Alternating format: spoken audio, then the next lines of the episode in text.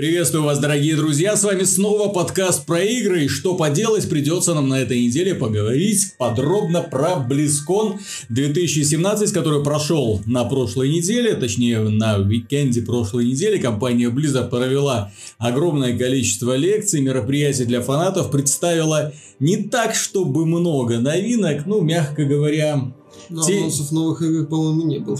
Да, те люди, которые ждали от Близкона что-нибудь интересное, вдохновляющее, что-нибудь эпичное, что-то подобное Diablo 4, Warcraft 4, StarCraft 3. World of StarCraft. World of StarCraft. К сожалению, ушли несолоно хлебавшие, ну а остальные поклонники уже текущих игр получили, в общем-то, вполне ожидаемые для них дополнения. Поклонники World of Warcraft получили Battle for Azeroth, точнее анонс нового дополнения, которое принесет очень много э, всяких элементов, которые призваны разнообразить игровой процесс и задержать еще дольше э, поклонников и особенно вернуть старую гвардию. Об этом поговорим немного позже. Поклонники Overwatch получили нового героя, новую карту, точнее еще получат. Э, поклонники Headstone новое там подземелье, ну никак, новое, как это называется, дополнение формата одиночного приключения. Поклонники Heroes of the Storm героев, карту. Э, и что у нас еще осталось? Поклонники Дьявола получили ничего. Ну, как бы Blizzard сказал, что мы не собираемся ничего анонсировать по Дьяволу. Вот как можно быть такими странными да, людьми. Пообещать ничего не анонсировать и не анонсировать. Да, а поклонники StarCraft тоже как бы с одной стороны ничего не получили, а с другой стороны StarCraft сделали условно бесплатным. Точнее, Winds of Liberty вы можете пройти, сможете пройти совершенно бесплатно от начала до конца, а остальные придется немножко так, немножко совсем чуть-чуть купить за деньги. То же самое ну, касается... Мультиплеер бесплатный. Мультиплеер бесплатный, но не совсем мне понятно до сих пор, какого формата мультиплеер бесплатно, потому что, как все мы прекрасно знаем, ну, скорее всего, косметику надо будет. Будут как, как-то монетизировать этот процесс, Blizzard догадается. Ну и кроме того, герои, которые доступны в совместном режиме, они будут открыты абсолютно все, но докачать их можно будет до пятого уровня, а потом уже определиться с выбором, надо вам такое счастье или нет. При этом э, Керриган и э, Рейнера можно будет качать до бесконечности сколько вам угодно. В принципе, это второй огромный подарок, который получают поклонники вселенной StarCraft в этом году. Первый это был, напомню, StarCraft Remastered, э, великолепное переиздание, обновление оригинала 98 -го года выпуска. Сейчас StarCraft 2 выходит на условно-бесплатную основу с ограничениями, естественно, но тем не менее э, можете играть, ну, там, контента игрового вот уже в том, что оно есть, на десятки часов просто для того, чтобы познакомиться со всеми функциями, которые добавлены в эту игру. Это на самом деле очень круто. Что касается разных новостей и что касается разных элементов. Дело в том, что э, Близконе компания Blizzard проводит, если у вас есть виртуальный билет, так называемый, у меня он был, проводит очень много лекций. И в рамках этих лекций можно узнать много интересных нюансов, в том числе получить развернутое описание представленных новинок, узнать, как создавались те или иные вещи, узнать подробности, в конце концов, внутренней кухни Blizzard, что же такого тайного эта компания делает, почему у нее получаются суперхиты и, в конце концов, как каким образом они подходят к тому, что мы отменяем проект, он не удовлетворяет нашим требованиям. Хотя он почти готов. Хотя он почти готов, да. Э, и это было тоже очень интересно узнать, потому что разработчики, которые участвуют в подобных секциях, они, ну, обычно не то чтобы лекторы, да, они не очень уверенно себя ведут на публике. Тем не менее, ребята интересные, очень приятные, очень, эм, с моей точки зрения, интересно посмотреть за людьми, которые создают вот эти все дворцы, монстров, чудовищ, накачанных героев, а там выходит какой-нибудь такой вот Миш, Миша подобный, вот, и там говорит, что вот мы тут создавали, и мы пытались что, сделать так, чтобы он олицетворял собой смерть. Вот, и... Э, не, на самом деле очень классно. А потом э, зрители, э, фанаты, тоже очень странные ребята. Понятно, что у Blizzard есть нормальные фанаты, а есть фанаты прям фанаты. А есть фанаты, фанаты, фанаты. Которые, которые... Последняя категория на BlizzCon ездит, я так понимаю. А, они просто там, там выходит такой мужчинка с розовыми волосами, такими вот, вот с локонами, такой задает вопрос, спасибо вам такую, там, за такую лекцию, а вы объясните, пожалуйста, а когда там можно будет сделать так, чтобы когда одеваешь шляпу, прическа не пропадала у героев. Ну, мы думаем над этим. Ну, в общем, да. Что хочется сказать? То есть у меня, э, когда я смотрел эти лекции, я поначалу выписывал, конспектировал, честно говоря, потому что, ну, как старая добрая такая привычка институтская, да, так, разворачиваешь, и все, что тебе более-менее интересно, начинаешь записывать. И на самом деле интересных моментов было очень много. К примеру, разработчики Overwatch рассказали, каким образом они вообще пришли к этой идее каким образом они получили зеленый свет и какими темпами им все это было нужно делать. Этот процесс на самом деле он кажется вот на словах, что отменили Project Titan, потом переключились на другой проект, и все это кажется такое овеяно легким таким вот романтическим ореолом, что в Blizzard работают добрые эльфы, которые сказали, ай, да не нужен нам этот Titan, давайте вы сделайте что-нибудь другое. Нет, на самом деле все было совсем по-другому, потому что ребята, которые остались вот от всего этого огромного коллектива, которые э, делали вот эту вот массовую онлайновую непонятную хрень, которую в итоге отменили, и которую, как они сказали, могла стать, ну, то есть они были повинны в отмене одного из самых дорогостоящих проектов в истории игровой индустрии. Сумма не была названа, но в деньги туда были вбуханы просто ну, невероятные. Без сомнений, да. если мы говорим о запуске ММО. Да, Джефф Каплан, он э, признался, что э, когда вот остался маленький коллектив, им сказали, вот вам 6 недель, если вы за 6 недель не предложите ничего стоящего, то мы, ребята, с вами распрощаемся. Представь себе, да? То есть ты ну, только да. что завалил проект всей своей жизни. Вот просто вот проект ну, амбициозный, мощный. В одном из интервью, да, когда он там говорил, что мы облажались по полной. Да, им, им сказали 6 недель. И они обсуждали много разных продуктов, и среди них, вот в качестве э, Overwatch, как сегодня, его вообще никто не рассматривал, рассматривался проект по StarCraft. Они хотели создать приключения StarCraft. И у них в качестве героя был ковбой с револьвером, с механической рукой, понятно, да, им в итоге стал Маккри из Overwatch, то есть они его кое-как перетянули, э, но работали вот все 6 недель для того, чтобы представить вот именно эту идею. Вот мы там с коллективом, который работает с StarCraft ом решили, там сделали, вот покажем там, вот нас там, конечно, потому что что такое StarCraft? Вид сверху, там маленькие человечки бегают. Не StarCraft Ghost Ничего не понятно. Да, да, да, они пытались его делать. Э, но потом в качестве второй такой альтернативы, которая, ну так это, не особо никого бы не интересовала, ну предложили такой вот hero shooter. Кто-то пришел такой, так, а давайте... Team Fortress с нами не поиграл. Да, а давайте сделаем так-то и так-то, ну и наброски героев разных. Они предложили этот продукт Крису Мэтсону. Он сказал, вот, вот, вот за что нужно цепляться, бросайте нафиг StarCraft, занимайтесь этим делом. В итоге им удалось получить одобрение внутри Blizzard.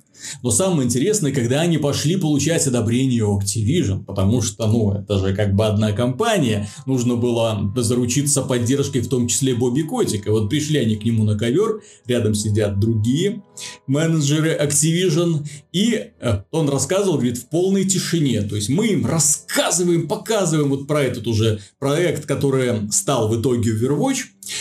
У них были все, там концепт-арты, наброски, там э, исследования рынка, возможные там риски, там и прочее. И вот он рассказывает, рассказывает, рассказывает долго такой вот план, сам вытирает пот, потому что знает, что я в принципе никто, и на меня смотрит как на человека, который только что завалил один из самых крупных проектов в истории Activision, да? Бобби Котик и его коллеги есть... видят над головой Каплана минус сколько-то там миллионов долларов. То есть, представьте, это не просто пришел человек докладывать, и то, у меня идея. Пришел человек, который вот как за соломинку, вот схватившийся, пытается вот с этой соломинкой куда-то там доплыть, вот выжить в Тихом океане, потому что вот все, баржа утопилась, ничего нету, и он пытается предложить свой вариант. И вот один слайд, второй, третий, четвертый. Молчание полнейшее, никакой реакции. Вот вообще. И тут Бобби Косик такой, так, так, погоди, вернись на три слайда назад возвращается, господи, что там, графики, там это, шоу экшн сцена они так говорят, мы столько сделали красивых рисунков, когда там один другого, там пш, пш, пш. Вот, а их э, Бобби Котик сказал вернуться им на ту э, сцену, вот именно картинка серая, когда все герои подряд стоят на сером фоне. И Бобби Котик сказал, а вот это уже интересно. И вот сославшись на эту самую картинку, он дал зеленый свет. То есть он увидел огромное разнообразие героев, вот таких, таких, таких, всяких, всяких маленьких, которые будут сражаться друг с другом. А, еще э, проблема была в том, что они шли э, Activision предлагать мультиплеерный шутер в то время как у Activision был с мультиплеерными шутерами все было более чем хорошо. То есть ну, Call of Duty. На тот момент Call of Duty, да, и чувствовал себя... 2013 год, да. То есть они в 2013 году себя чувствовали, ну, мягко говоря, гребли деньги лопатой, да, в общем-то, и сейчас ну, не ос- мере, особо не расстраиваются. Не было. И даже недо- недобор ГОСТ э, не был чем-то серьезным. Да. И, в общем-то, получил одобрение этот проект в Activision. И дальше началась просто сущая чехарда. Потому что, когда Blizzard говорит, что он там Project done when it's done, то есть будет, как будет сделано, когда будет сделано, в случае с Overwatch это было как раз похоже на аврал. И я, в общем-то, сейчас понимаю, почему на момент выхода игра получилась такой незаконченной. Она такая, ну, она вот ощущалась вот базовый такой вот набросок, вот быстро сделали, карты, герои, хоть что-то, да, но не до ну, конца ну, продуманные режимы, мало вообще контента, да, то есть именно... Качество, просто сделать качество качественную заготовку. Да, да, да, да, да. Вот, они взяли э, движок от Титана, это, кстати, вот это вот можно поблагодарить то, что у них было. Э, и потом пошло. В течение 8 месяцев они делали одну карту четырех героев. Потом в течение следующих 8 месяцев к Близкону 2014, потому что у них был дедлайн до 2014 Близкона, им нужно было закончить практически игру, им нужно было представить 12 героев, 4 карты для того, чтобы пользователи, которые посетят, э, фанаты, которые посетят Близкон, чтобы они могли уже во что-то поиграть, и благая вещь, чтобы понеслась по всему интернету. Это был капец. Я, в общем-то, теперь понимаю, почему Крис Мэтсон, после того, как Overwatch вышел и состоялось признание, я понимаю, почему он просто нервный срыв получил и все, и сказал, ну нафиг, ребята, все, я заканчиваю, пойду пить таблетки, ну вот, и валяться на пляжу, потому что, ну, такие нервы, так такое напряжение. Честно, я вот когда он рассказывал, я себе представил вот под таким вот давлением постоянным работать, да, вот какая ответственность на тебе лежит вот после всего вот этого вот провала, который только что был, и снова нужно подняться, снова взять флаг, и снова как-то вдохновить всех этих людей, сказать, вот, мы сделаем, ну, вот, Что-то и, получится. Да, и в итоге получился очередной суперхит у Blizzard, чего, кстати, э, на тот момент никто не ожидал. Потому что люди делали, делали, но вот в итоге у них что-то получилось. Так что Подобные лекции там есть практически по всем играм. А, ну, естественно, не по э, новым, э, вот, но много, можно узнать, например, как создавался тот или иной герой. В секции, к примеру, э, Диабло была отдельная лекция, как они делали некромантера. Как это было сложно угодить одновременно и тем людям, которые придумывали его способности, и тем фанатам, которые ждали похожести на некроманта из Диабло 2. Когда они отвечали на вопросы, их спросили, а как вообще Blizzard относится к дедлайнам? Вот основной вот его проблема, потому что все ждут игру от Blizzard как можно быстрее, а они что-то очень долго что-то чешутся, потом нехотя что-то выпускают или отменяют вообще. Почему так? Почему нет такого вот, как в другой игровой индустрии, ну, в основной массе игровой индустрии, когда нам так, вот к этому числу игра должна быть готова. Все. Вот. А, а эти ребята сказали, понимаете, дедлайны, они в принципе хороши. Они стимулируют людей, держат тебя в тонусе. Они показывают тебе, вот край, к этому краю ты должен все сделать. Вот. Но с другой стороны, дедлайны плохи тем, что они убивают творчество. Они не дают художнику простора для маневров. То есть он не может позволить себе отвлекаться на, а может сделать вот так, хм, так, а если я вот этот вот элемент нарисую по-другому, или э, вот этот эффект мы переработаем, сделаем его более удачным. Вот у них, например, вот есть ограниченное число людей, и так, вот этот человек, так, ну вот этого зомбика нарисовали, так, все, рисуй вот этого зомбика, а потом вот этого монстра. То есть нет такого, что вот вам 20 решение на одного выбираете, да, или там 20 предложений вот по этому эффекту выбираем. Ну вот, поэтому дедлайны, они должны, вот как они сказали, мы придерживаемся золотой середины, то есть дедлайны делаем комфортными. Ну вот, и это интересно было.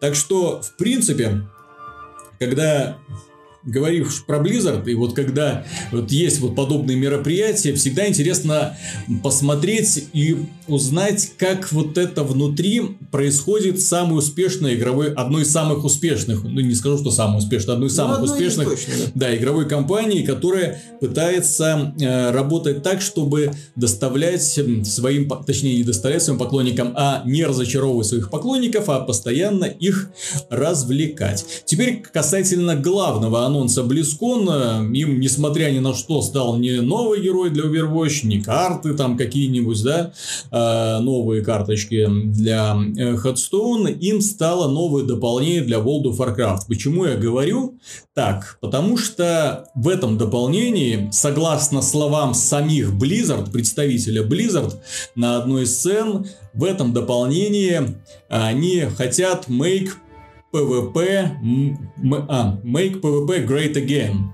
Вот так вот, да? Ну, понятно, сейчас уже все трамповские вот это вот слоганы пытаются коверкать на свой лад, сделать PvP великим снова.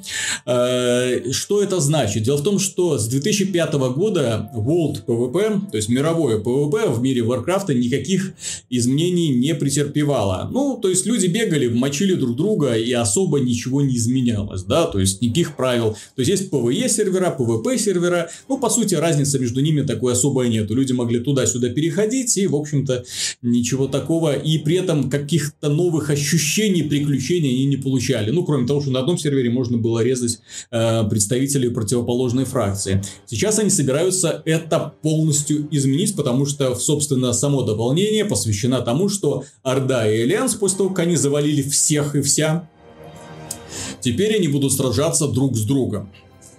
И сражаться они будут не только на новых аренах, не только в формате каких-то новых battleground ов, не только в формате нового режима, о нем я поговорю отдельно, но э, также в формате World PvP, и они собираются это сделать повсеместным по всему миру, интеграцию такую для того, чтобы э, в PvP, на PvP серверах было больше приключений, которые бы заставляли людей вторгаться на территорию противника, проводить там всякие разные гадости, миссии, связанные с э, э, подрывной деятельностью и получать за это соответствующие бонусы, как они выразились, серьезные преимущества, то есть серьезные награды. То есть таким образом это будет интересно, это будет постоянно держать тебя в напряжении. Подобная игра, и я, честно говоря, играя в это, ну, как-то так, точнее, слушая это, как-то так даже вдохновился, и я подобное дело люблю, и интересно. Ну, стелс будет.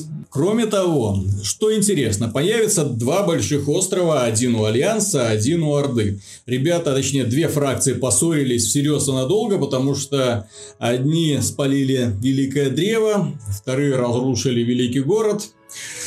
В общем, непонятно из-за чего все началось, Blizzard пока не раскрывает, в общем, посмотрим. Вот. Но дело в том, что вот они начали э, высадку на этих вот островах, то есть один принадлежит одной фракции, другой другой, а между этими островами находятся маленькие. И вот это там находится самое интересное. Там находится, вот по Destiny мы знаем это как страйки. Маленькие приключения рассчитаны на троих человек в World of Warcraft появится то же самое. То есть три человека собираются, отправляются на остров. Это разные острова, разные приключения, причем формат одного и того же приключения может меняться. Вы можете совершенно, то есть местность та же самая, состав врагов меняется, задачи меняются и, собственно, босс в финале меняется и награда меняется.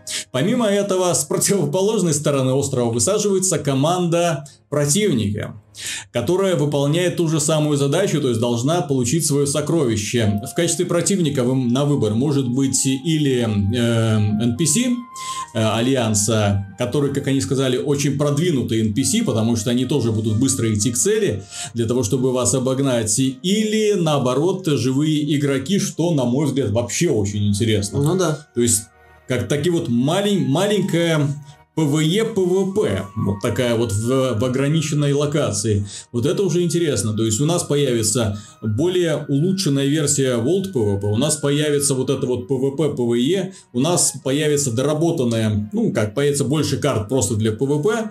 Ну, естественно, новое приключение, которое будет заставлять нас мотаться туда-сюда и резать друг другу глотки. Да, плюс они что-то говорили про новую систему артефактов, э, связанные с медальонами, которые тоже нужно будет прокачивать то есть это примерно как то артефактное оружие, которое у вас есть. Это развитие идеи. Да, но это уже не, не особо я не вслушивался. А, кроме того, можно будет э, э, подружиться с представителями NPC э, расы, и если ее благосклонность завоевать, можно будет в итоге даже за нее поиграть.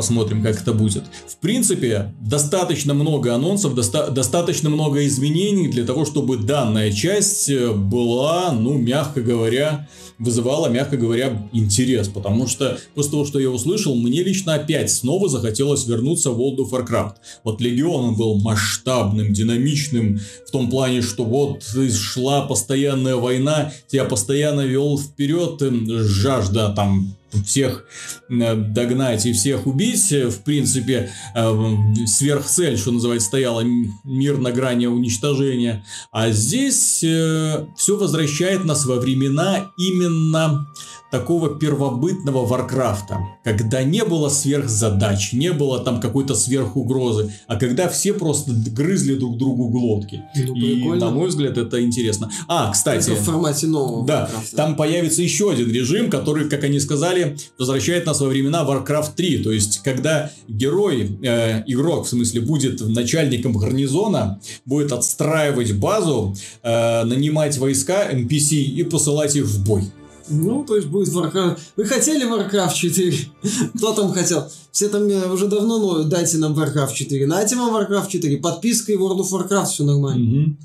То есть, и будет вам И благодаря этому увидите масштабные сражения, ну, правда, NPC с NPC, но тем не менее, все это будет под ну, вашим... Ну, формально это Warcraft. Под вашим руководством. В общем, такие дела, честно говоря, я не все лекции успел освоить, но виртуальный билет, э, если вам интересна проекция, продукция Blizzard, игры от Blizzard, то виртуальные билеты на BlizzCon, они стоят того. В том плане, что они позволяют э, потом когда уже лекции прошли, тем не менее, пересматривать, смотреть, э, узнавать новое, делать какие-то пометки. Э, и особенно это касается тех людей, которые э, не просто интересуются играми, а которые интересуются процессом создания игр. Вот что, на мой взгляд, важно. Потому что, ну, тут с вами общаются, ну, в формате данных мероприятий общаются профессионалы из профессионалов, то есть лучшие из лучших, ну, то есть рекомендации, по-моему, другой еще эм, поискать, потому что подобные лекции, особенно если искать онлайновые курсы, они стоят очень дорого, а там они расписывают и показывают вот элементы. Мне особенно понравилось, как одна девушка показывала, как они делали эффект э, магии, то есть я там из подразделения магии, то есть мы делаем магию. Вот она показывала, как они создают магические графический эффект. И вот оно там трум-трум-трум-трум-трум, картинки собираются, анимация, и это один из слоев. А теперь посмотрим другие, да, и вот это все подробненько идет. Думаешь, ё ничего себе, вы молодцы. Или как мы делали э, ролик для э, Джанкрата, для Overwatch, когда представляли карту Джанктаун. Джанкертаун. Э, когда им пришлось просто новые элементы в движок срочно добавлять, которых там не было. Тоже невероятно интересно было. И, но именно не с точки зрения геймдизайна, там, и там вообще про геймдизайн не было, а именно с точки зрения инструментов, какие люди подключались, сколько людей для этого нужно, что для этого вообще нужно было сделать. Потому что оно кажется, ну, пустяк. Ты посмотрел этот ролик, ну и забыл сколько труда было вложено. И, честно говоря, когда вот посмотришь Особенно там еще лекция по поводу художника World of Warcraft, когда они объясняли, почему, то есть не просто там для красоты, там деревце, там или такая, такая вот форма крыши, а почему форма крыши у нас вот такая вот, потому что это ассоциация там с такими вот изгибами спрута, да, ну вот поэтому мы хотели придать ощущение такой вот угрозы давящей. Ну, ты думаешь, ну нифига себе вы символисты. Да, всем попытались сделать что-то интересненькое. Так что, дорогие друзья, на этом про Близкон мы закончим. Но... Ванильные сервера еще будут. Точно. И самая главная новость для фанатов ванильного Варкрафта, World of Warcraft классического, именно вот до всех обновлений, они собираются его вернуть. То есть они закрыли пиратские сервера ванильного World of Warcraft и собираются для фанатов открыть э, свои собственные сервера. Ну, естественно, что это с пиратами делиться деньгами? Естественно, когда... можно, офици... можно официально на этом зарабатывать. Ну, тем более. Я же думал, что там подписка будет, как в случае. Естественно. Ну, кто, ну, ж, кто ж даст бесплатно? Ну, мало ли. Чтоб, Мало ли разовая чтоб, покупка. Чтоб World of Warcraft стал бесплатным. Но это будет, возможно, разовая покупка. Хотя я сильно сомневаюсь, там будет, скорее всего, подписка, как и число. Там, понимаешь, да. дела у создателей World of Warcraft идут гораздо лучше, чем у создателей Diablo и StarCraft. В том плане, что людей... Во, ну, естественно, да, StarCraft э, как бы, по сути, так и остался локальным явлением. Э, стратегии сейчас, в принципе, не популярны так сильно, как раньше. Диабло, в общем-то, варится в собственном соку, и компания Blizzard уже неоднократно были и слухи, и, в общем-то, косвенное подтверждение того, что Blizzard не знает, что с этим Диабло делать, и как дальше его развивать. Ход с, ну, Heroes mm-hmm. the Storm тоже не особо себя хорошо чувствует, такое локальное явление. Hearthstone отдельный про совершенно процесс, если мы берем более-менее серьезные все серии Blizzard, туда World of Warcraft. Самое смешное, сколько раз его хоронили. Угу. Уже лет 10 так, по-моему, хоронят. А, с, ну, кажд... там... с каждой новой мо какой-нибудь популярный его хоронят, да? Ну, раньше с мо... Раньше, да, там. Раньше... Вот выйдет Warhammer, э, вот выйдет, э... выйдет Конан, вот все, всем конец. Выйдет эти, рыцарь, не рыцари, а Star Wars Коттер, ой, не Коттер, да, а Тор, да, да. The Old Republic, вот она точно поимеет этот World of Warcraft. А, а он до сих пор, ну, конечно, у него уже там несколько, там, не 10 миллионов подписчиков, последний раз было, по-моему, 6-5, когда Blizzard сказала, что все, хватит, но а, лучше... А ты знаешь, им хватает. Нет, так я понимаю, что это 5-6 миллионов подписчиков, среди которых э, немалая часть платит 15 э, долларов в месяц. Ну, там понятно, что элементы FTP уже давным-давно реализованы, и возможность оплачивать подписку э, другими средствами, а не mm-hmm. только реальными деньгами. Но, тем не менее, это э, единственная живая и весьма популярная премиальная игра, которая приносит огромные деньги. Поэтому вполне логично, что Blizzard на этом BlizzCon е столько внимания уделила этой игре. И самое важное, что они угадали с темой.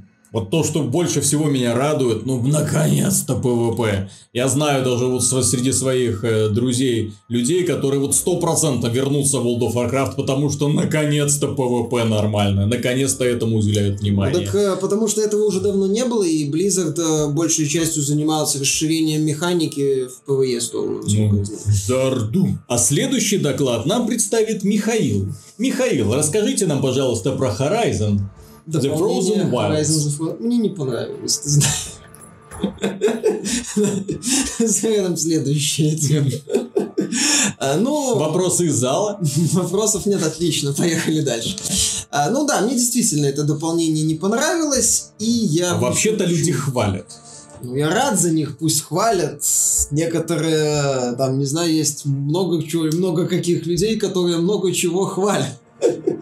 Я не совсем согласен Ну, с тем, давайте, что хвалит. Михаил, Нет, поговорим об этом. что это хорошее дополнение, но мне оно не понравилось. Не понравилось оно мне потому, что оригинал меня под конец потерял. Потому что мне надоело, в общем-то, убивать роботов, бегать по этому миру, вот этим заниматься э, собирательством и э, справляться с этими здоровенными мехозаврами. Можно вопрос? Да. Сразу. Дело в том, что один из читателей в прошлом выпуске в комментариях отметил, что вот ты а, рассказывал про Assassin's Creed Origins Мгм. и расписывал, что там, мол, где много скачешь, выполняешь одно и то же, однообразные враги, однообразное оружие. Мгм.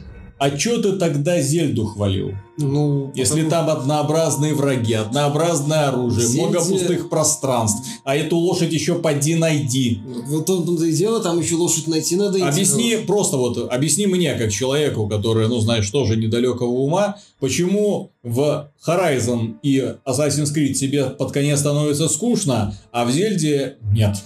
Ну, я не скажу, что в Зельде мне прям не совсем не стало скучно, но в Зельду я наиграл за 50 часов, э, или даже, по-моему, еще чуть больше, и она мне не надоела по той причине, что мне там рабо- более, э, скажем так, гибкая и интересная механика, которая мне нравится. Мне интересно было в Зельде, в Зельде удивительное дело, но вот этот элемент с ломающимся оружием, я впоследствии им проникся.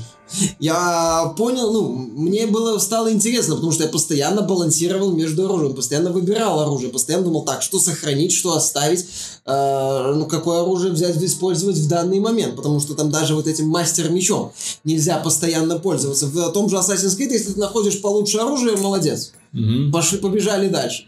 Ну, это, понимаешь, это в принципе в каком-то смысле разные игры. Assassin's Creed это он на границе э, жанра боевиков в открытом мире и ролевых игр с таким вот, ну, беготней по вопросикам, прокачкой героя, который в Зельде, по сути-то, и нету, она там сведена к таким простым вещам, доста- ну, по сути, там же ты два этих прокачиваешь, два показателя а, за счет э, святилищ. А, мне в Зельде что понравилось? Понравилась чуть больше система боевая система, она чуть более, как бы это сказать, продуманная, Мгм. напряженная, мое мнение, чуть лучше ловит вот эту вот э, антураж Souls, когда ты прыгаешь вокруг противников, там пытаешься пользоваться всем тем, что есть. В Assassin's Creed есть определенные проблемы в боевой системе. А, в Зельде мне понравились в- элементы э, симуляторов выживания, которого нету в том же Assassin's Creed или э, в Horizon чуть проще, где ты собираешь кучу всяких ингредиентов, а потом сам в том числе пытаешься так, чтобы с чем бы как найти, или найти какой-то рецепт, и находишь рецепт. Это интересно. То есть в Зельде, понимаешь, э, там возня в каком-то смысле сделана в духе вот такого хорошего симулятора выживания, интересного симулятора выживания, когда, опять же, ты некоторые вещи учишься ценить. В Assassin's Creed прогресс, он в каком-то смысле линейный. Ты просто идешь вперед, стабильно, стабильно, становясь сильнее, сильнее, сильнее. В Зельде все-таки есть моменты, которые, ну, не позволяют тебе там окончательно стать суперсильным. Э, В том числе то же самое ломающееся оружие там и такая вот более глубокая система с готовкой, Мгм. приготовлением. В Assassin's Creed там сколько? Раз, два, три, штук пять, хорошо, если этих э, ресурсов, которые используются для прокачки раз, два, три, четыре, пять, шести умений. Все. В общем-то, вот весь гринд, который там есть, это элементы, это, ну, достаточно однообразно. А, поэтому Зельда мне, мне, опять же, очень понравились святилища в Зельде, которые, а, да, там есть определенный набор в каждом святилище, но все равно, когда ты заходишь в каждое святилище, думаешь, так, что будет? Что там дальше? Сражение с роботом, загадка, э, которую ты знаешь загадку, которую ты не знаешь загадку, на гироскопы вот эта вот штука. То есть мне на с- Зельда вот этим и понравилось. И Зельда, же говорю, это больше такой симулятор выживания-исследования мира. А Assassin's Creed это больше ролевая игра, приключенческий боевик, такой вот на границе, который вот расположен с типичным вот для западных проектов таким вот линейным просто развитием вперед, как и в случае с тем же Horizon. Возвращаясь, к, возвращаясь к дополнению Horizon, а, под конец Horizon мне надоело убивать роботов, а вот это вот дополнение сделано для тех, кому не надоело. Это, ну, в этом дополнении Элой, оказывается, идет в окутанный снегом регион. Кстати, были снежные локации в оригинальном Horizon, поэтому здесь я не скажу, что авторы открывают Америку. Угу. И, в общем-то, занимается охотой на роботов, э, разгадкой каких-то тайн, не самых э, выдающихся, и убийством роботов. В общем-то, тем же. Здесь э, раз, два, три Угу. битвы, три новых вида роботов больших. Вот, и вышка одна новая. Ну, там такая новая вышка, она усиливает противников. Ее надо отключить, чтобы противники не усиливались. Иначе их будет сложно победить. Вот, но есть новая вышка. В остальном это тот же Horizon с той же крутой механикой, с теми же, здесь все еще, мое мнение, напряженными и увлекательными сражениями, если не надоели, повторю.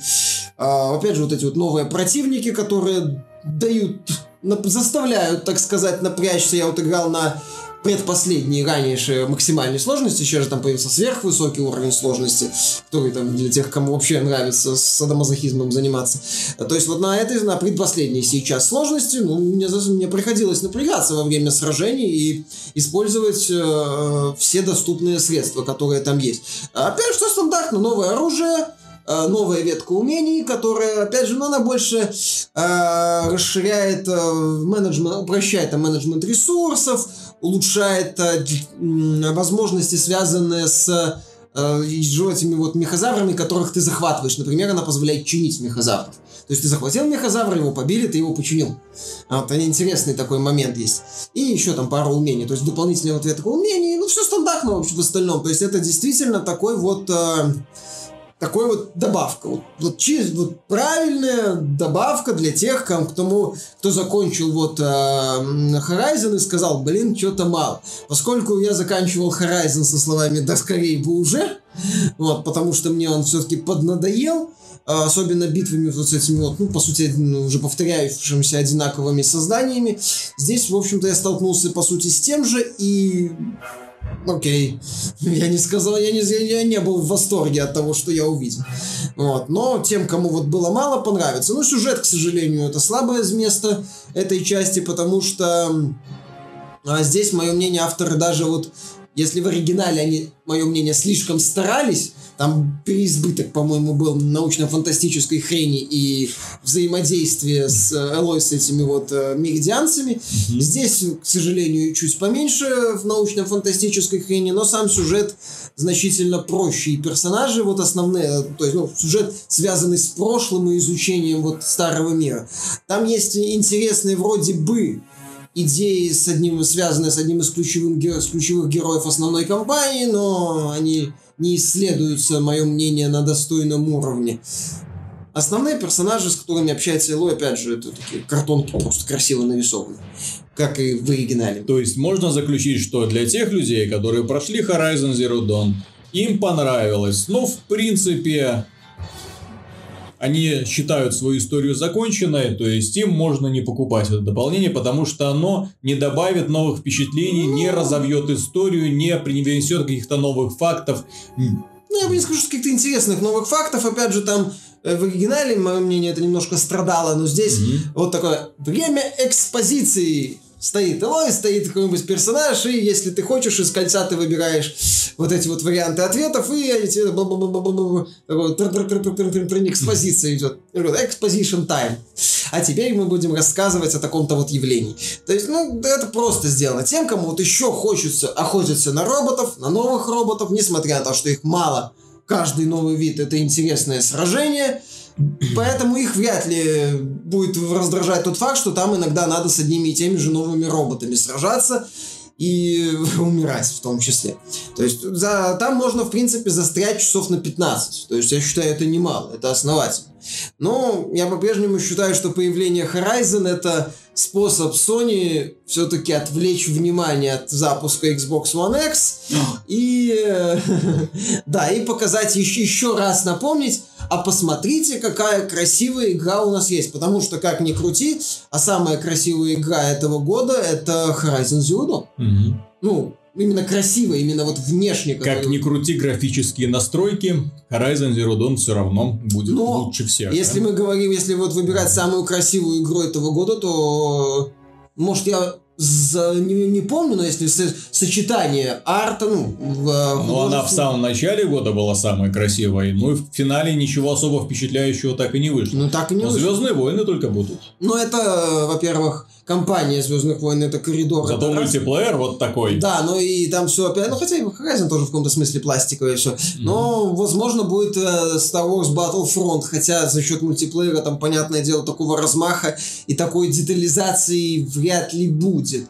А больше ничего не было из того, что вот можно было бы поставить рядом. Поэтому Sony вот напомню о том, что у нас есть красивая игра. Кому хочется бить роботов, э, бегать по подземельям и наслаждаться графикой в этот раз, вот такой заснеженный. Там действительно есть очень красивые виды и эффекты вот, ну, таком вот восприятии сделаны прекрасно, тут вопросов никаких. Мгм. В этом, в, с точки, как, как, как дополнение, это вот именно дополнение. Ну, давай я уже вспомню, я как-то а, приводил в пример эту аналогию, по-моему, даже в этом году, что было два, вот, две игры, с которыми вышли дополнения. Пресловутый Ведьмак с его а, каменными сердцами и Кровь и вино, которая по атмосфере, по заданиям, по неким представлениям вообще чуть ли не другая игра со знакомой механикой просто. Мгм. А, и э, дополнение Five тут Following э, к The Dying Light, э, к Dying Light от Techland, которая отказала, ну, паркур увела на второй план и предложила вот принципиально новую механику с машинкой. Мгм. Ну, здесь, понятное дело, такого нет, это вот именно вот дополнение.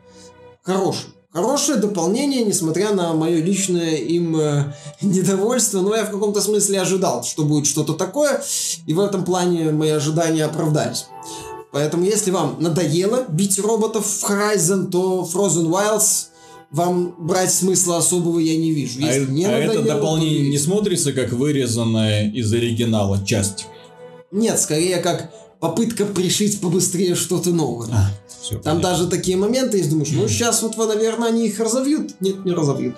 Потом ты вспоминаешь, как это было в основном, что в основной компании эту тему особо не трогали, и думаешь, ну ладно, окей, окей. Слушай, по поводу Xbox One X, дело, мы обязательно сделаем обзор. К нам наша коробочка едет, она просто не доехала. К сожалению, до сих пор, что поделать, Почта России. Тем не менее, скоро все будет. Помимо этого, меня немного напрягает только одно. Почему сейчас так активно муссируется идея о том, что Microsoft выпустила свою лучшую консоль? И откуда этот чертов слоган самый мощ... «Самая мощная консоль э, на рынке или в Ну, мире?» Из когда-либо the most Самая- powerful console ever Э, created. Да, ever created. Ну а что, прикольный слоган. Правда, этот слоган Прикольный слоган. к, к каждой консоли нового Вот поколения. в том-то и дело, что это PS4 the most powerful console ever created. И причем можно было ходить вот так вот, когда вышли одновременно с Xbox One X, ходить вокруг Xbox One X кругами и говорить, я, я самая крутая консоль, я самая мощная самая консоль. мощная. Самая мощная консоль, да. Ну, Dreamcast, по-моему, был самый мощный, если я ничего не путаю, хотя боюсь ошибаться. PlayStation One, наверное, не, может быть. Интересно, Atari и Jaguar, который стоил больных денег, он был самой мощной консоль? Потом PS4 Pro, Ну тогда просто никто не придумал эти слоганы, а сейчас вот Microsoft Ну. решила, ну так а чем им еще хвастаться?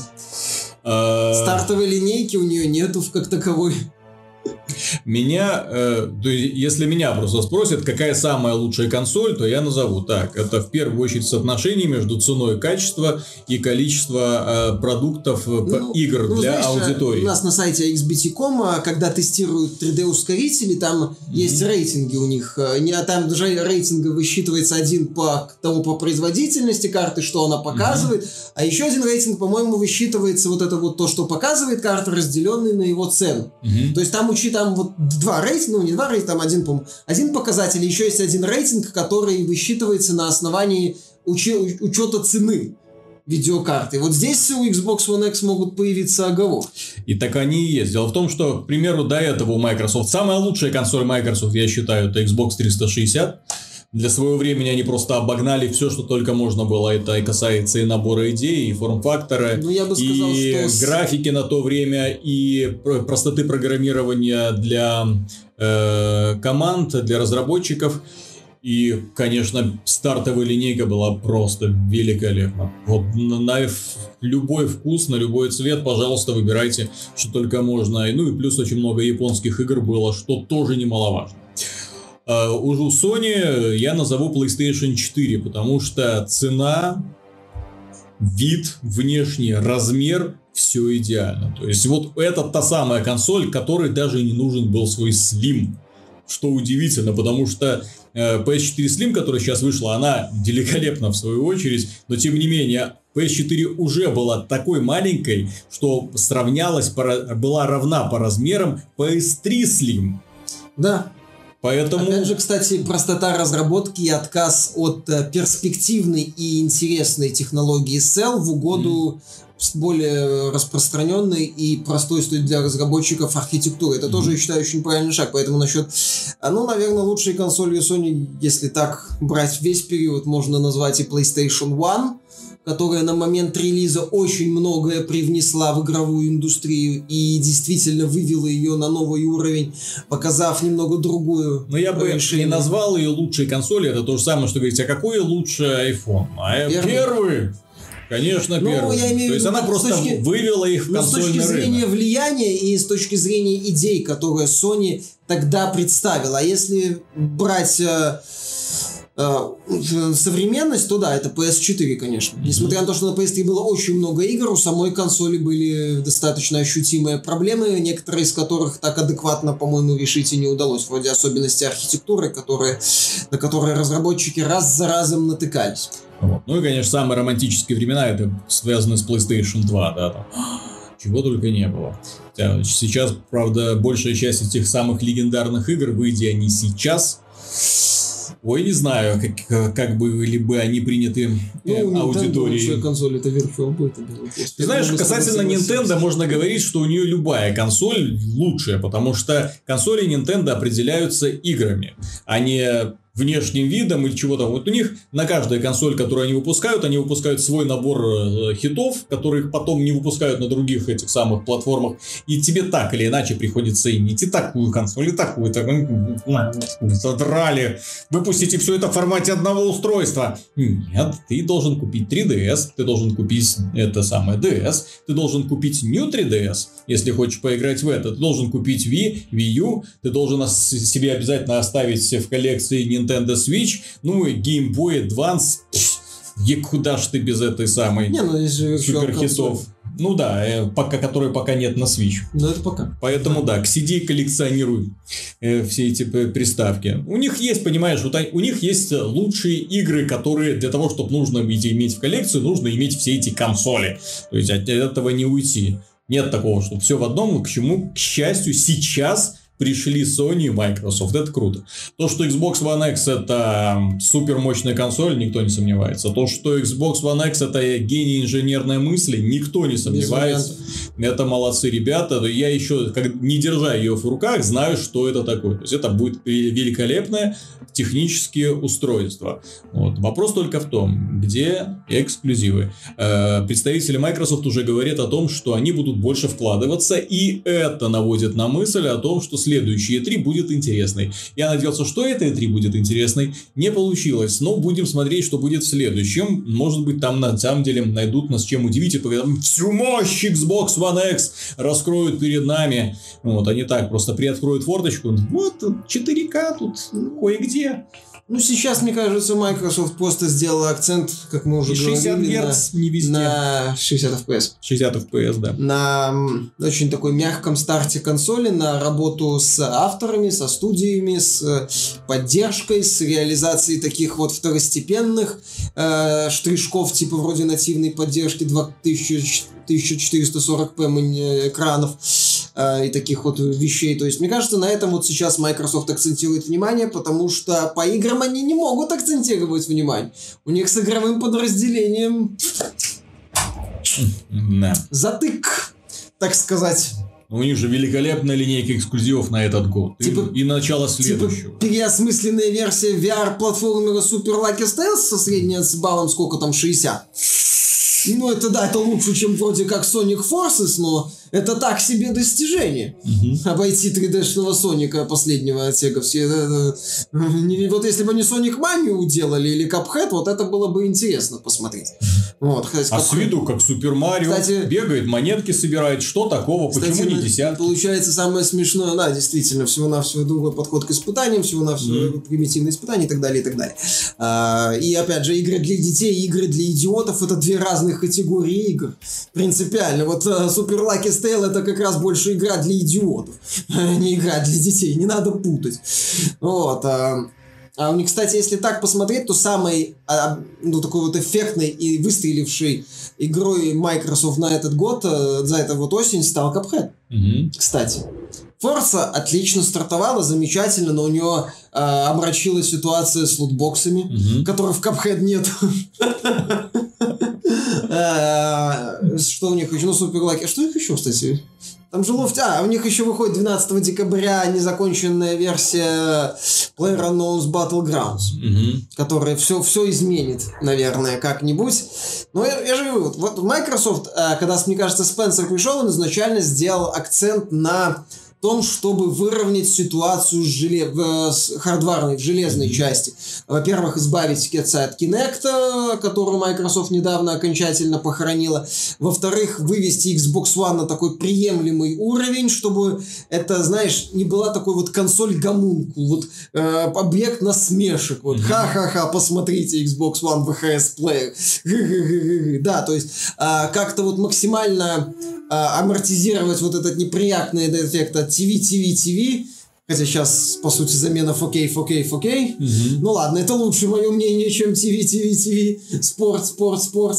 А, и сделать вот более такую вот привлекательную консоль, правильную консоль. Ведь же смотри, если мы Xbox One X на секунду начнем рассматривать ну, в отрыве от прямой конкуренции с Sony, то мы увидим прекрасную консоль она отлично запускает мультиплатформу.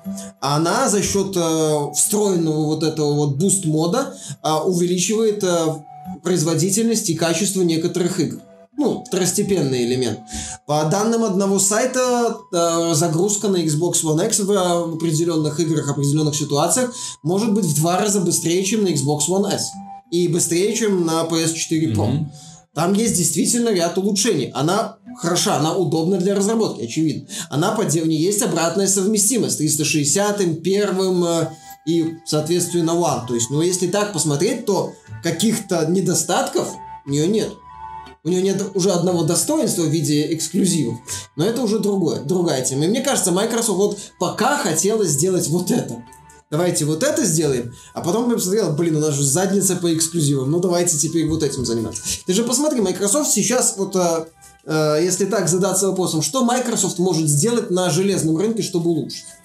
По-моему, уже ничего. Угу. Все уже сделано. Цену снизить.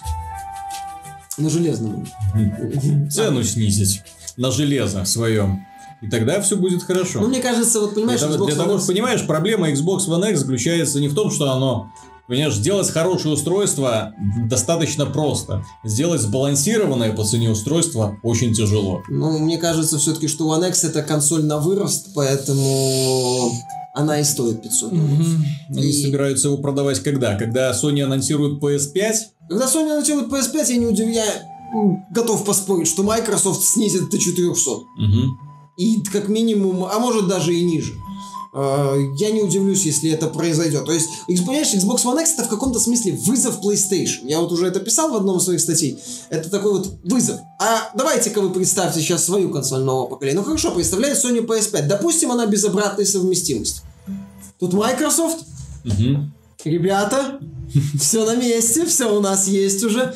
Приходите, все в наличии. То есть, да, Sony будут крутые эксклюзивы, безусловно, может, Microsoft подтянется, но уже, уже будет такой вот козырь у Microsoft. Или у Sony, возможно, хотя я не уверен, что Sony, уверен, что Sony не совершит эту ошибку, но могут какие-то быть вопросы по архитектуре, по шуму, по размерам. То есть, у Microsoft уже будут определенные козыри. Да, это не э, высокого порядка козыри, но это какие-то карты, которые можно будет разыграть и которые могут сделать вот как, ну, погоду, ну, не изменить там кардинально политику, но стать очень важной частью. Я на всякий случай напомню, что PlayStation 4 на момент анонса а, фактически ну, нанесла Microsoft мощнейшие удары не, не эксклюзивами. Какой один из самых знаменитых роликов времен E3 2014 года, в 2014 году уже PS4 Xbox One. Когда Как они при- друг другу Да, коробочки как передавали. происходит об- э, обмен, ди- не обмен, а аренда дисков на PlayStation 4? Спасибо. Там Бойс, который не работает, по-моему, уже в Sony, и Сюхэй Юсида были. Помнишь, вот, Мгм. вот этот же ролик, по сути, стал такой вот киллер фичой э, Sony.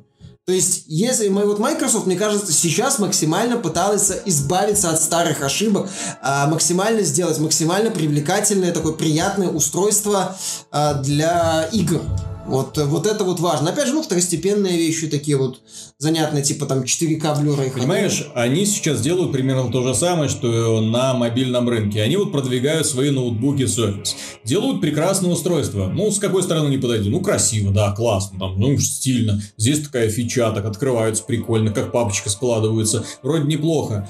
А пытаешься у них спрашивать, ну, не у них, в принципе, спрашивать, да, то есть они, конечно, там нагонят всякой маркетинговые шелухи, да, а вот в конечном итоге, а, а чем ваши ноутбуки лучше аналогичных ультрабуков от других производителей?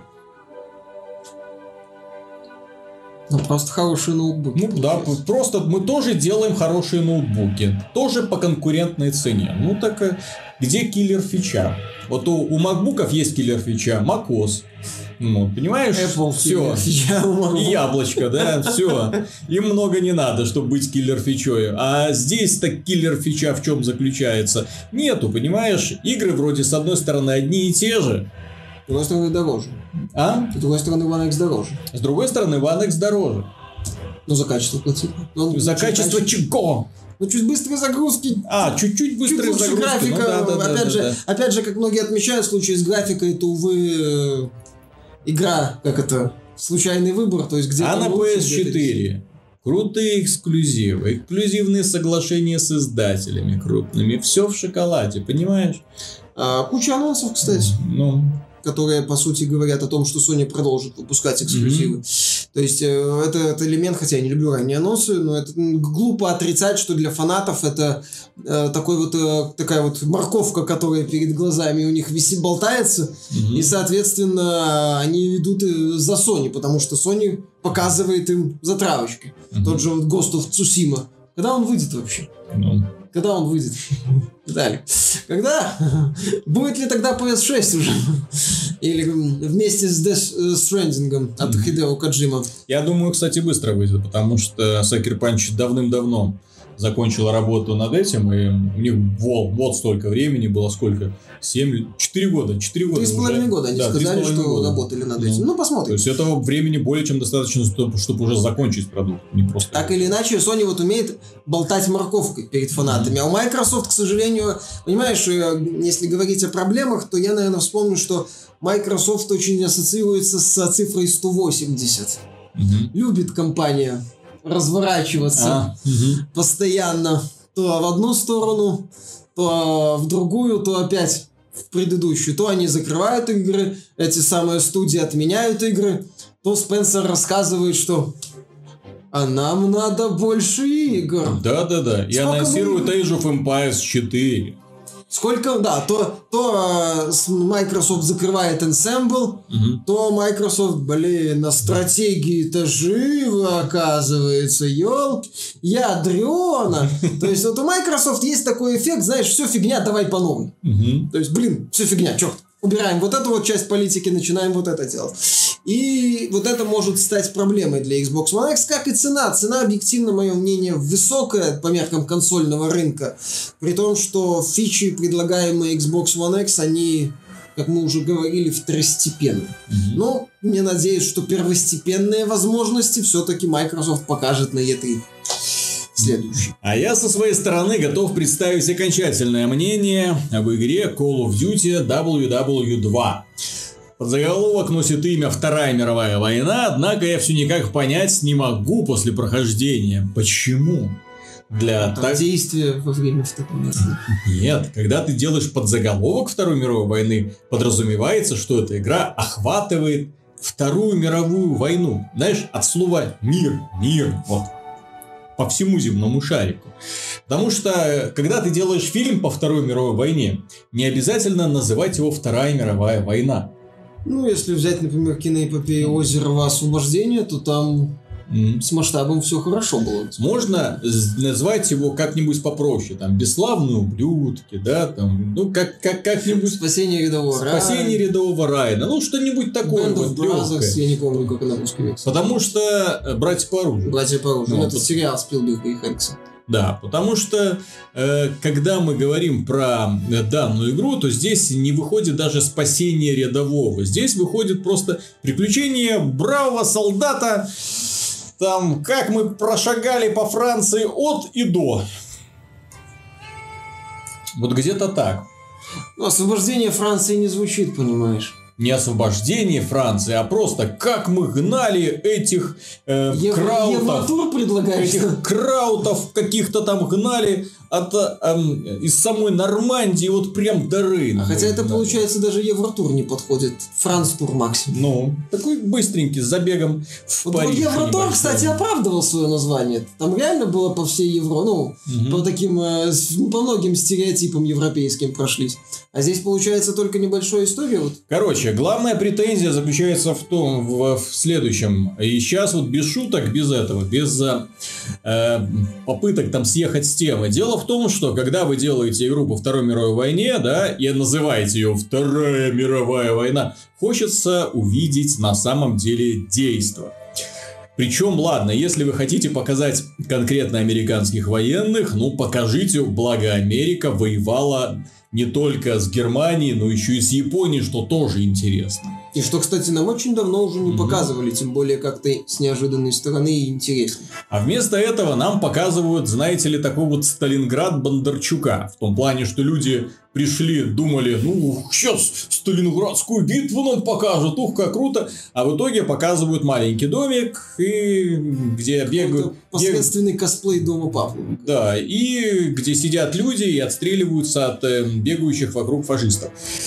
Вот. А здесь даже фашистов нет. И в русской версии свастики нет. И немцев здесь называют краутами. То есть здесь мы не воюем даже с Германией, мы воюем с краутами какими-то. Ну, это их так действительно называют. Их называли немцы, да. Их, ой, их называли так американцы, их называли краутами. Тем не менее, единственная игра получается в этом году, где я могу нормально так пострелять э, нациков, это Wolfenstein 2. Все. Где нацистов как... называют нацистами, да. кстати. А, а игра, в которой посвящена Второй мировой войне, в которой ты технически должен чувствовать э, восторг от того, что да я вас вот как мой дед вот сейчас вот там всех покромсаю. Нету этого, потому что я стреляю в каких-то серых дядь, очень глупых дядь, которые застревают на открытом пространстве, да спокойно дают себя убивать, бегут гуськом друг за другом. В общем, искусственный интеллект не изменился со времен первой части вообще. И в Нормандии ППШ используют, в роликах видел. А дальше начинается абсолютный маразм. Ты в роликах видел. Я охренел, когда подобрал первый ствол. Убиваешь фри... Ну, вроде, то есть убил фрица, да? Вроде бы фрица. Ну, я знаю, что это ж высадка в Нормандии, то есть я против фрицев, да, и вроде как за Америку. Вот. За союзников. Бы, бы, быстро, бы, да, за союзников. Быстро стирается грани, да, то есть быстро перестаешь понимать с кем и против кого, потому что ты убиваешь вроде как фашиста, а поднимаешь ППШ и думаешь, какой, что это, куда я попал?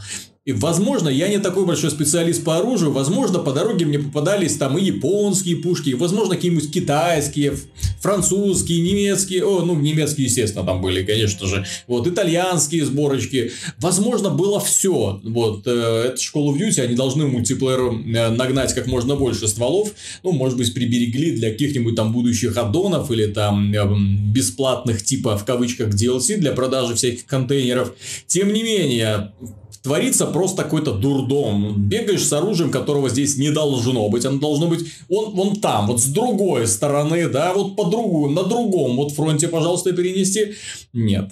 Э, дальше у нас э, повествование идет вроде как от лица одного человека. И вроде как это именно этим объясняется необходимость присутствия вот конкретно в этой точке локации. То, что вот о них, вот это вот военное такое приключение друг за друга.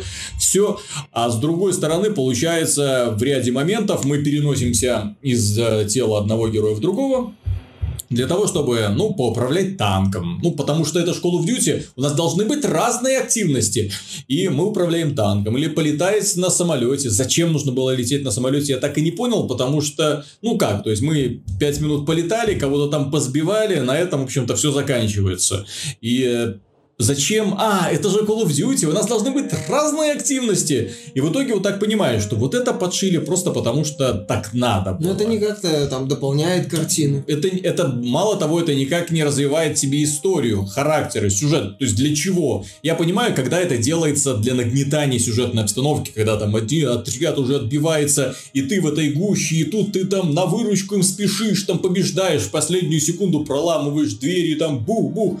Вот, нет, этого этого нет, к сожалению. Ты просто выполняешь свою часть задания, ты выполняешь свою часть задания, на этом все. Это... Ну или, например, как вот э, Нолан в, в Дюнкерке пытался показать, когда э, в рамках одной операции с трех как бы сторон. Угу. Пилота, э, этих обычного катера, гражданского катера и собственно, рядового. Угу. И это все потом как-то вот взаимодействовало. Такого нету здесь? Нет, нету. Дальше меня напрягает э, расизм. О, это знаменитый голливудский расизм, да, когда персонажи вставляются, ну, потому что надо показать нашу толерантность, да, ну, потому, ну, как мы без этого? Ну, так у нас в отряде есть еврей, и еврей нам нужен, сейчас, внимание, спойлеры, когда я ладошки уберу, спойлеры исчезнут, еврей нам нужен для того, чтобы его похитили и поместили в концентрационный лагерь, чтобы мы его спасли. Ой, ой. Ой. Только для этого, получается, нужен весь этот персонаж. Ну окей, вы вот для этого... То есть другого способа наведаться туда вы не смогли. У нас есть одна французская девочка и один английский парень. Ну, надо же показать, что в союзниках не только американцы воевали, ну, были еще и другие ребята, да? Вот. Меня также напрягает, что в компании внезапно есть э, пара миссий, которые просто выбиваются из общего для Call of Duty ряда. То есть, э, когда ты покупаешь игру, которая называется Call of Duty, ты думаешь, ну вот, спинномозговой, шутер, коридорный. Хочу просто побегать, пострелять. Эти миссии заставляют тебя разведывать, красться, или изображать из себя шпиона, разговаривать с врагами, пытается найти нужного тебе человека в помещении с фрицами, поговорить с ним, потом куда-нибудь еще пройти, положить куда-то там документы, похитить чемоданчик. О, боже, это я куда попал? Что-то похожее было в медали за отвагу. Зачем? Это так разрушает динамику, это так мешает вообще вживлению. Это не способствует пониманию героев в том числе. Это просто позволяет тебе просто ну, потратить вот, кучу времени непонятно за что. где ты почти не стрелял. Снайперские миссии, понимаешь, когда тебя держат постоянно в напряжении, когда ты не знаешь, что тебя ждет, когда ты боишься каждого скрипа, как это было поставлено в Modern Warfare. Это было поставлено прекрасно, спланирован каждый шаг, каждое движение, каждое дыхание. Помнишь, когда вот эта вот колонна да, мимо да, да, тебя да, проходит? Сейчас сказать. Это, это прекрасно было сделано. Это моменты, кстати, которыми пропитана была Modern Warfare, их до сих пор вспоминаешь э, и сейчас с содроганием. И первая часть, и вторая. Есть великолепно срежиссированные сцены. Там с ядерным взрывом, расстрелом мирных людей э, в аэропорту. Ну, это просто то, что сейчас вот пришло в голову. Там, к сожалению, вот это четко видно, что сценарий писал человек, который на мой взгляд, не совсем понимает, как делаются игры. Вот он придумал историю, вот часть истории они вот здесь вот, потом геймплей однообразный, вот однообразный геймплей, потом еще немножко истории, потом вот так вот, и все подается в итоге рывками, нет плавности, нет вот такого, что ты из, э, скажем, понимаешь мотивацию героев. Потому что вот на протяжении всей игры зреет конфликт между двумя членами отрядами. Ты наблюдаешь за этим, и ты как бы главный герой отмечает, и вот между ними обостряются отношения, и ты думаешь, как, как, вот только что была миссия, где ты вместе с ними отстреливался, друг другу помогали, на спине тащили, как между вами еще могут быть какие-то там отношения. Вы должны после этого друг друга, там, не знаю, там, в засос целовать. Вот после таких вот... Э, э, ну, в нынешних ну, реалиях это, кстати, было бы вполне логично. Сюжетной кампании ее можно было бы простить. Я же со своей стороны не могу совсем поверить в то, что в итоге получилась игра, которая ощущается и воспринимается намного хуже, чем Call of Duty 2, 12-летний, 12 лет назад выпущенная, чем э, Call of Duty World at War, где были яркие герои, которых на самом деле запомнил, где было вот именно... Там трэш было, Так там был трэш, но, но кайфный трэш, понимаешь, это было именно то, что нужно в тот момент. Я ругал в тот момент ту самую часть Call of Duty, потому что она смотрелась так бледновато на фоне э, второй части. Но елки-палки, это смотрится Он вообще никак. Через, э, вот эта часть, я вспомнил, что она мне напомнила. Боже, и это точно. Это Call of Duty 3. Это Call of Duty 3, где тоже место действия было ограничено, по-моему, а это не Польшей.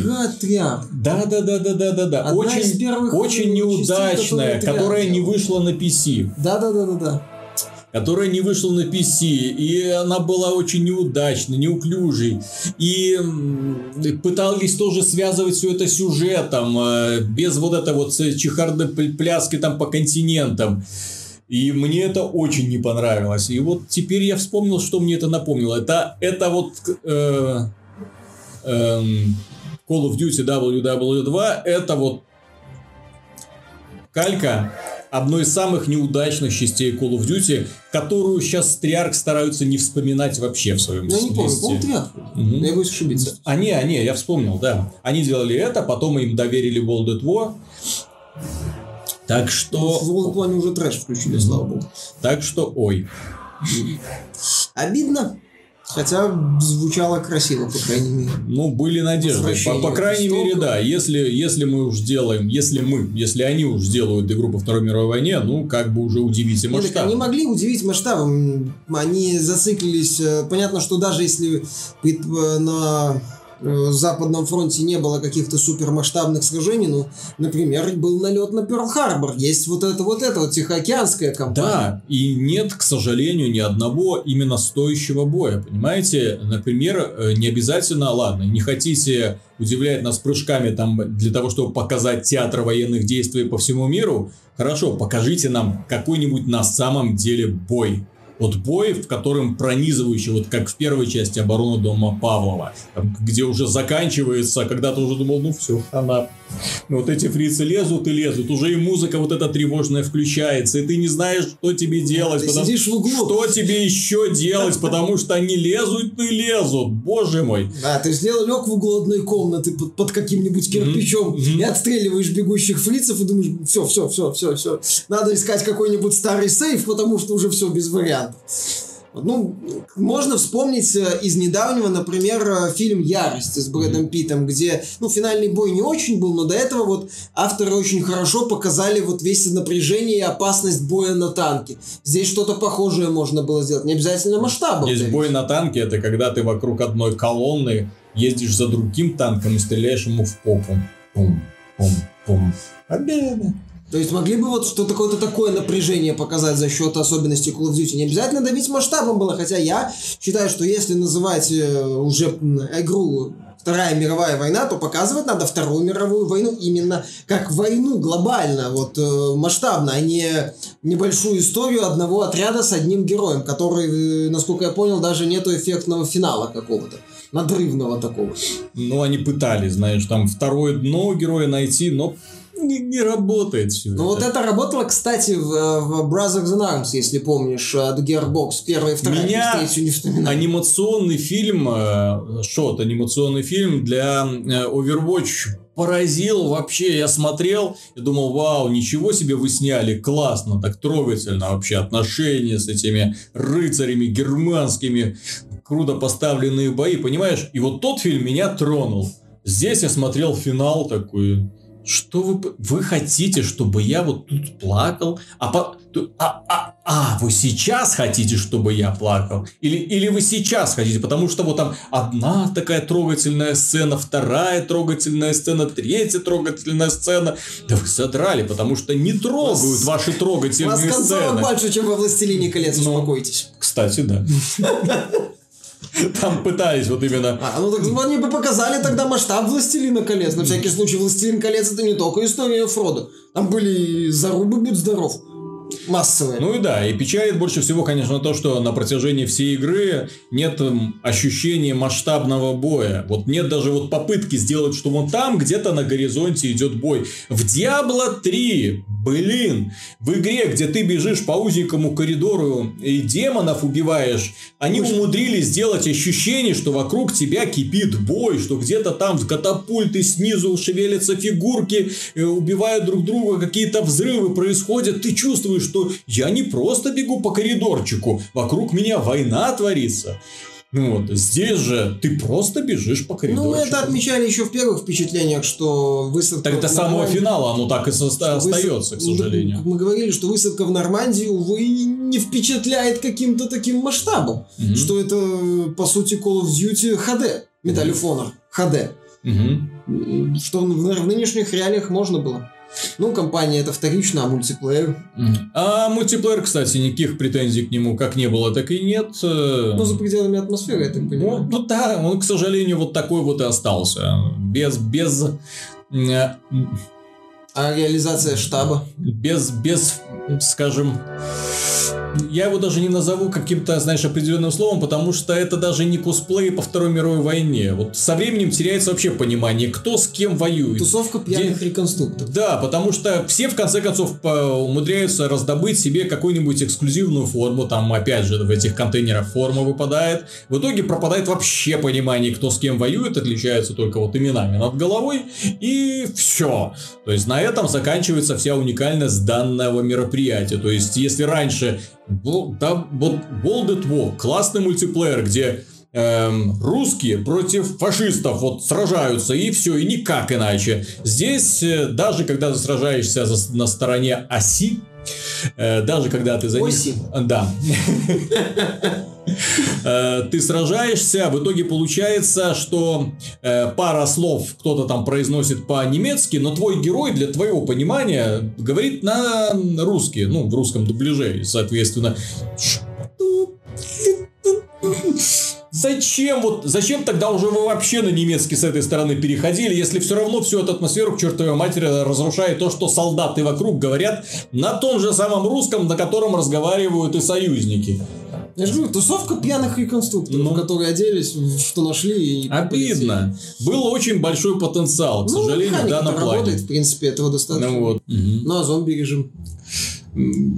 Все по-прежнему. К сожалению, нет. Э, то есть, Call of Duty, вот он как, в общем-то, если у меня поначалу было такое хорошее отношение к компании. Я надеялся, что она раскроется, потому что был опыт э, Infinite Warfare, где компания была очень хороша и до самого финала улучшалась только именно с сюжетной точки зрения. Здесь только все идет вот. Э, ну, то есть ты ждешь, что она тебя как-то удивит, она не удивляет. Да. Мультиплеер, ну, он был хорош изначально. То есть, если вам нравился мультиплеер Call of Duty, ну, здесь они ничего не испортили, все хорошо. Претензии, которые могут возникать, они возникают только по поводу тех эм, мелких таких вот штришочков, которыми э, разработчики стимулируют вас э, как можно больше времени проводить в игре, чтобы выполнять задания, чтобы получать больше сундуков. Иначе придется тратить деньги, чтобы получить вот эти самые вожделенные э, форму, оружие, все самые медальки э, и э, скины для оружия, очень привлекательные, эксклюзивные для всех. Вот. Ну, да не будем больше о Call of Duty, на самом деле, потому что тема уже поднадоела, мне кажется. Я просто очень расстроен, что компания не удалась. Я думал, что ребята выросли. Я надеялся, что они смогут, но в итоге получилось как всегда. Э, и, нет, не как всегда, хуже, я же уже говорил, да, то есть это вот если ставить на чашу весов, то это вот, это вот к худшим представителям Call of Duty. Call of Duty 3. Вон туда же, вот в ту кучку, пожалуйста, отбросьте ну, вот эту вот компанию, да. А мультиплеер, ну, на год хватит, а дальше будем, может, что-нибудь другое играть. Я готов поспорить, что мы будем играть в Call of Duty Вьетнам от э, Троя. Угу. Call, да, да, Call of Duty Black Ops Вьетнам. Так, ну и напоследок поговорим, Миша, про одну печальную новость. Печальную или радостную, я не знаю. Дело в том, что компания Electronic Arts покупает студию Respawn. А студия Respawn это разработчики Titanfall. Помянем. А а студия Respawn это в том числе состоит из бывших сотрудников Infinite Warfare, которые создавали Infinity нам... Ward. Infinity Ward. О, господи. Которые Infinity создавали Ward. медаль of Honor для Electronic Arts, потом ушли от Electronic Arts, чтобы делать uh, Call of Duty для Бобби Котика, потом поругались с Бобби Котиком, основали Respawn, и вот сейчас опять купили Electronic. Их купили Electronic Arts, Ну, короче, да. круг замкнулся. Ну, круг замкнулся. Для того, чтобы круг замкнулся, Electronic Arts должна их распустить еще. Ну, это уже будет, да, но, по сути, круг замкнулся должен быть еще финальный. Вот этот пузырь он должен лопнуть красиво. Да, потому что Electronic Arts известна тем, что они ну, хорошую, хоро, хорошую ну, компанию, получают, Титан, там, до свидания. Titanfall 3, получается, да, лутбоксы будут титаны доставлять прямо и открывать еще их перед тобой. Я уже боюсь себе это представить. Нет, так уже в Titanfall 2 есть э, контейнеры. Да. Ну, они будут. Нет, так просто они просто там есть, а сейчас, я говорю, титаны будут тебе спускаться и угу. перед тобой их торжественно открывать. Ну, мы, помню, кстати, эту тему говорили. А, я почему не очень доволен, не, не особо радоваться тут нечему. А, можно вспомнить снова вопрос, какая студия под началом Electronic Arts развивалась. За, кроме DICE. Вот такой вопрос. Мне кажется, DICE развивается вопреки во многом. Потому, ну, потому что, знаешь, это та компания, которая сделала универсальный движок. И шутил и, и, и, и которая, знаешь, может выпендриваться. Ах, ох уж эти дайс, опять выпендриваются. Ну, они опять Хотят сделать делают... игру, представьте себе, по Первой мировой войне. Да кто в нее будет играть? Да, кстати, они же, э, представители DICE говорили, что далеко, что не сразу Electronic Arts одобрила их идею Battlefield 1. А, понимаешь? DICE делает шутеры плюс, плюс-минус неплохие и масштабные, которые сейчас Electronic Arts очень нужны, потому что деньги очень нужны, и на этих играх можно зарабатывать. А все остальные студии в лучшем случае стагнируют, и их будущее туманно. Привет, BioWare. А, как правило, чаще это вот Visceral. Mm-hmm. То есть, а, с одной стороны, начали хорошо, ушли ряд сотрудников, вместо того, чтобы как-то перезагрузить студию, попытаться что-то сделать, тут же лутбоксы, кооператив, э, кувырки, укрытие. Йоу, да, погнали. 5 миллионов копий надо продать, микротранзакции. Черт, какая-то лажа. Ладно, делаем шутерок, отлично. Йоу, полиция, копы. Какая-то лажа. Так. Ну вот с этим Рактаг по Звездным войнам, да, вроде дадим творческую свободу, возьмем создателя Uncharted. Какая-то лажа. Может, в консерватории что-то не так, mm-hmm. понимаешь? То есть у Electronic Arts, ты уже фразу вспоминала, а, и вспомню, вспомню сейчас, у них, к сожалению, в политике принцип «все фигня, давай по новой» mm-hmm. а, тоже вот очень активно встречается, и они его активно используют. И э, можно вспомнить, вот, не, кстати, не так давно уже сегодня выходит э, для всех Wind for Speed Payback, Угу. Проект уж с, мягко говоря, посредственными оценками отряда изданий, с очень невысоким средним баллом, 7 из 10, э, с о том, что на ряд крупных изданий, в том числе GameSpot IGN, оценили игру на 5 и 5,9 балла. Это по меркам AAA проектов это, извините, дно. Ниже падать, ну, если бы еще он хреново выглядела эта игра и в ней была отстойная механика, ну, вообще прекрасно. Отмечают акцент на гринде, отмечают унылые погони. Ты же помнишь, что там заскриптованные погони? Mm-hmm. То есть ты не просто должен убежать от полиции что-то придумать. Там гонки от полиции это, как правило, заезд по контрольным точкам на время, в процессе которых тебе мешают полицейские. То есть это не просто погоня, что ты именно должен удрать от полиции. Это погоня, вот что ты едешь и удираешь от полиции. Это прекрасно, в кавычках тоже, mm-hmm. и это многим не нравится. Можно вспомнить, кстати, Ghost Games, которая никак не развивается под руководством Electronic Arts. А два года назад многие говорили, ну, из вот этого перезапуска что-то хорошее, в принципе, могло получиться. И там есть хорошие идеи, надо развиваться. Что мы сейчас слышим чаще всего? Но из этого что-то, конечно, могло получиться. Но какая-то, вы знаете, фигня. Вот, а можно вспомнить компанию Criterion, где она сейчас, на каком она свете. Кого еще? Ну вот Visceral, которая в могиле. Пандемик, которая в могиле, еще кучу компаний, которые в могиле. Поэтому радоваться э, факту... Опять же, понимаешь, Electronic Arts уже э, Titanfall 2 это чистой воды была операция «Подставь черномаза». Ну, что им мешает что-то похожее сделать с Titanfall 3? Опять подставить его под Call of Duty, а потом рассказывать, что «Ай, она что-то плохо продалась». Нафиг этот респон. Все, закрывай. Поэтому говорить о том, что я рад покупке, то, что Respawn была куплена Electronic Arts, у меня не получается. Сейчас любая студия, если бы я купила Electronic Arts, я был бы насторожен, учитывая политику Electronic Arts, учитывая политику Electronic Arts в долгосрочной перспективе, учитывая привычку Electronic Arts бросаться от одного к другому, а потом кидать. Не получилось, не получилось. Где? Где? А, хотя нет, если вот бы Blizzard купила Respawn, я был бы в целом доволен, потому что Blizzard все-таки свои проекты пытается тащить. Пытается, ну, выпущенные проекты. Mm-hmm. Из явных примеров Diablo 3 она хотя бы что-то там делает. А вот Electronic когда у них... Вот, вот у них вот такая вот тема, к сожалению, да, и э, они постоянно бегают за трендами, и что, что может, с этого может выйти, неизвестно. Опять же, мы не знаем, на каком свете проект Стига Асмусона по Звездным войнам, который сейчас делает Респон. Помнишь, анонсировали mm-hmm. в прошлом году. Не факт, что его судьба Рактага не ждет, а Шрейер очередную прикольную статью не напишет. Так что будем смотреть, но смотреть, конечно же, будем с опаской.